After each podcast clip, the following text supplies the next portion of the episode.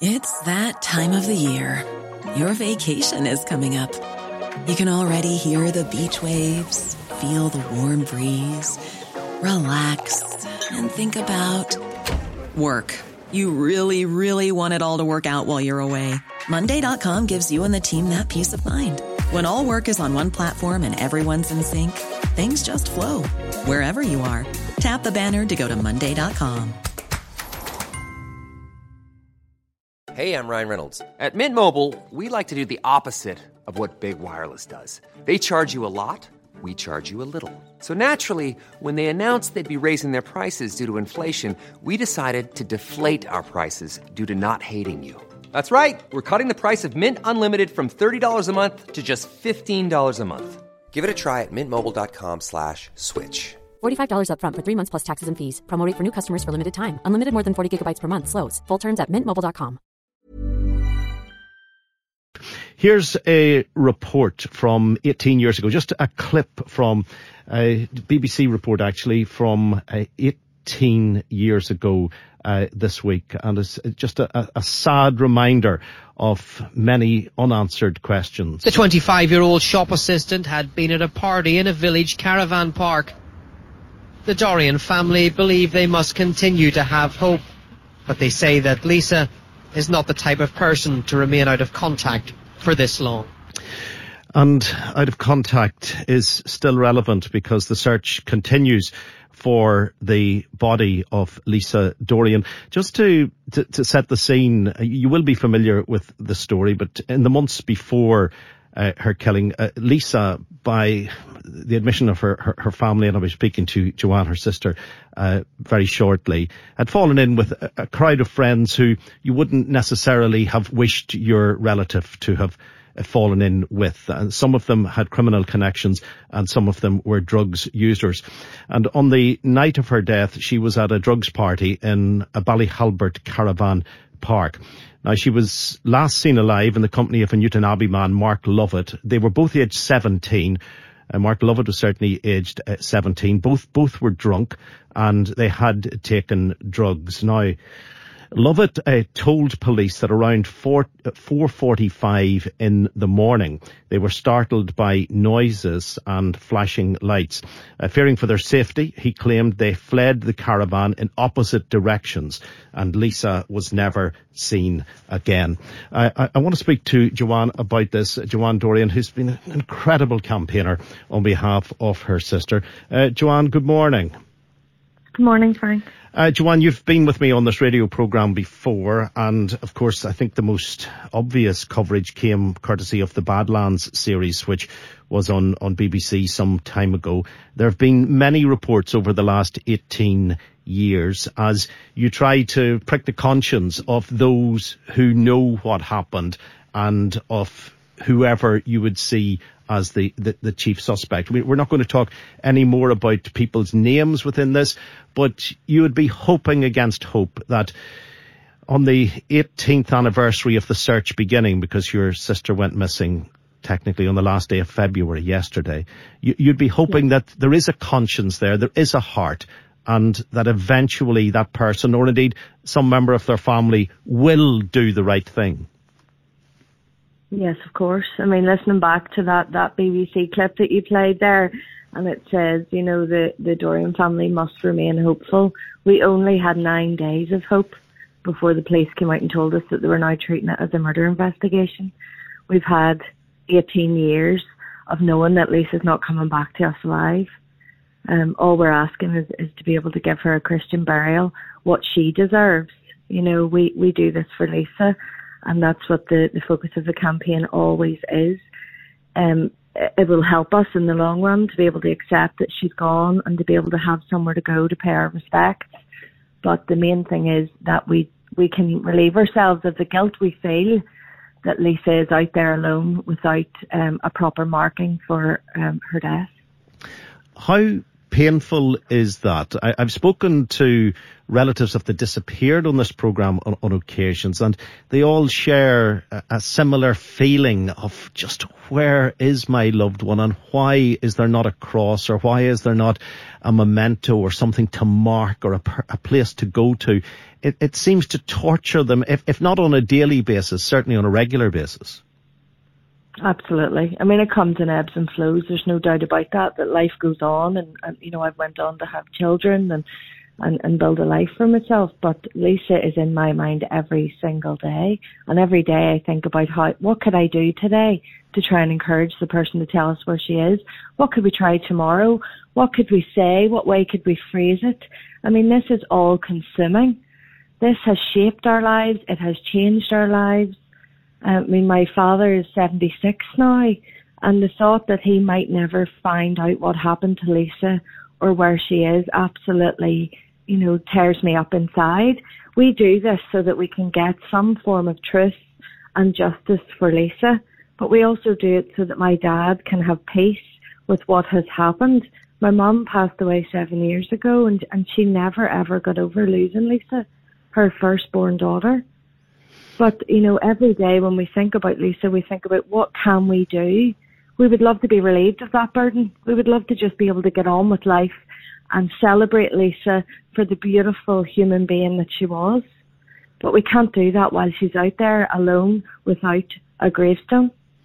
Obviously, the person who killed Lisa will be afraid to come forward because the rigours of the law will be visited upon that person and they yeah. will be taken into court and possibly sentenced to life imprisonment. So that's one card that they're looking at. The other card they're obviously looking at is waking up each morning knowing what they know, uh, living with what they are living with, uh, very possibly having contact with their own family at this uh, moment in time. What, what would you say to the person who did it and indeed to any other person connected to them who would know what happened to Lisa? What would you say to them? Obviously, as we've said before, we're not naming any names on this program. What, what would you say yeah. to the individual or individuals as a, a bereaved sister? Well, it's never too late. It's never too late to unburden yourself. I, I've always said this can't be an easy thing for that person to carry either. Um, I'm not saying that I, I forgive them for what they've done. I'm not saying that I sympathise with what you know they're carrying, but I understand it can't be easy as a human being to carry the burden of what they've carried for 18 years. And it's never too late to come forward and to tell us where she is. Um, I understand that, you know, the processes and the rigours of the law are there and they're there for good reason. I would never want an amnesty to be granted to this person because Lisa deserves justice for what happened to her. She had her life taken from her at 25 years old. She had everything robbed and, and our own lives have been changed as a result of that and a result of, of, of what they decided to do that night when Lisa trusted them as a friend you know, this person was known to Lisa, this person knew the kind of girl that she was. I, I just can't imagine what motivated them that night to do that. But the police will get to the bottom of this and they will bring justice. Um, but it's not too late to unburden yourself of where Lisa is. And that can be done very easily. It can be done anonymously. And there are various rewards there for information leading to the recovery of Lisa's body. We have privately £65,000 through Crime Stoppers, we have £20,000, and that obviously offers the mechanism of full anonymity for the person with that information. But I would say just think about Lisa. If you are around the person who has killed Lisa and you have that information, come and talk to me. You will be a hero to us. Even after 18 years, to say that, you know, I just can't live with this any longer, you will be an absolute hero and you'll be celebrated if you just come and tell us where Lisa is. Is there anything in your mindset that links those people who might be able to help you? I'm not talking about the individual who may have killed Lisa. I'm talking about people in the wider circle who may be able to help you, who would be able to benefit from the £85,000 that seems to be available at present if indeed Lisa's body was found. Is, is there anything in your mind that suggests you're, concern, you're concerned they won't come forward because they're so close to paramilitaries? I, I don't think it's a real threat, Frank, to be honest. I mean, it might be a perceived threat um, in those circles or, or in the public domain because of the, the reporting that went on at the time, which was right at the time. But we have we have certainly had the senior investigating officer um, in the last few years, Jason Murphy, confirming that there is no paramilitary link to Lisa's um, disappearance and murder. It certainly wasn't a sanctioned um, crime. Uh, the people who are responsible, we're, we're aware of who they are and we know that they have links to paramilitaries, but I certainly don't think that this belongs to any group. And I, I think that in all honesty, anybody I've spoken to over the years just wants Lisa to be found. So if they have that information, and people have tried, we've had hundreds of tips from the public. We've had, you know, I've had so many people reach out to me privately and say, I heard this, I heard this. And that all gets filtered into the system with the PSNI. So keep doing that. And I would ask people to keep doing that because you never know when that will just make sense to the people investigating Lisa's um, murder and disappearance. But unfortunately, I think it is such a small number of people who know what happened and where Lisa is that we're not appealing to the masses. We're appealing to that tiny, tiny number who know exactly the truth of what happened that night in 2005. Uh, uh, and again, being very cautious in how we speak about this, is it your understanding that that very small number of people who you're referring to are all still alive? Yes, they are. So they could be listening to this program. They could be thinking, enough is enough.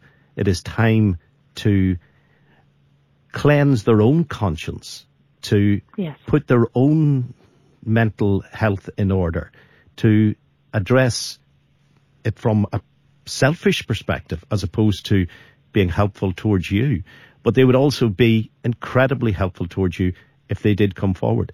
And running alongside that and maybe on the on the wider circle will be one or two people who weren't involved in the killing of Lisa, but they know yeah.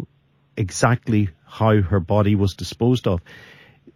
Those people can be richly rewarded for coming forward now. And your hope would be that even if they are motivated by the money, that they would come forward just to give a location. And would you be accepting of that if the location was somewhere that is almost impossible to retrieve Lisa from?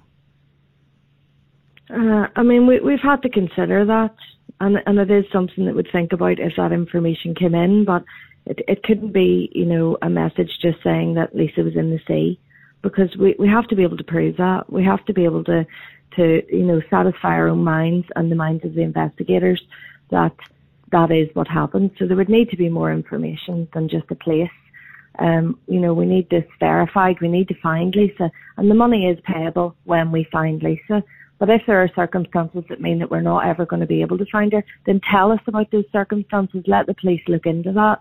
It, it has to be something that we can verify. And there have been suggestions, obviously, of disposal at sea, but also suggestions that Lisa may have been buried somewhere where major building has taken place after that. Uh, would, you, there would still be a sense of hope if that was the case, wouldn't there? Yeah, of course, of course. I mean, uh, uh, as a family, we do hope that Lisa is is buried as opposed to anything else because it means then that there is a chance of us being able to find her. And um, I mean, the police have been so proactive over the last 18 years in, in the searches that they've done for Lisa and in the expertise that they've they've used from around the world. You know, they've gone outside of their own skill set and and sourced equipment from around the world um, to try and find Lisa. Just unfortunately, we haven't been in, in the right place yet. Um, but we are definitely still hopeful and remain focused that Lisa is buried and we, we can find her. Um, and they, they come up with that, you know, using the likes of the, the National Crime Agency statistics about someone who has been murdered and how far they'll travel with the body. you know, all of those things come into the search strategy, um, and, that would all indicate that Lisa is still in Ballyhalbert, um, albeit it's a, a very vast area, and that has been one of the big hurdles for us, that it is miles upon miles of airfield and, and greenery, and um, the, the people who, who buried Lisa had local knowledge of that area. So that has definitely been a barrier for us, but it certainly hasn't stopped us from trying to look for Lisa, and, and that will continue into the future. And I hope that the, the PSNI, when the, the weather is um, more suited towards them searching again, will will do more searches this year for Lisa. Let's hope, and we said this before when I've spoken to you on other anniversaries, uh, Joanne. Let's hope she is found, and let's hope that a conversation like this Fortunately, the Badlands documentary didn't prick the conscience and it was a massive yeah. television program. But maybe just by continuing the conversation, if not the conscience of the actual killer, the conscience of someone in the killer's family coming forward yeah. and saying enough is enough. If only they could find it in their heart and in their soul to do the right thing. Joanne, really appreciate your time this morning, and I know it's a difficult day for you, and thank you very much for joining us on the programme. Thanks very much, Frank. Thank you. That's Joanne Dorrian, who's been for 18 years leading that campaign to find her sister. 02890 treble 105 077 105 105. Good morning.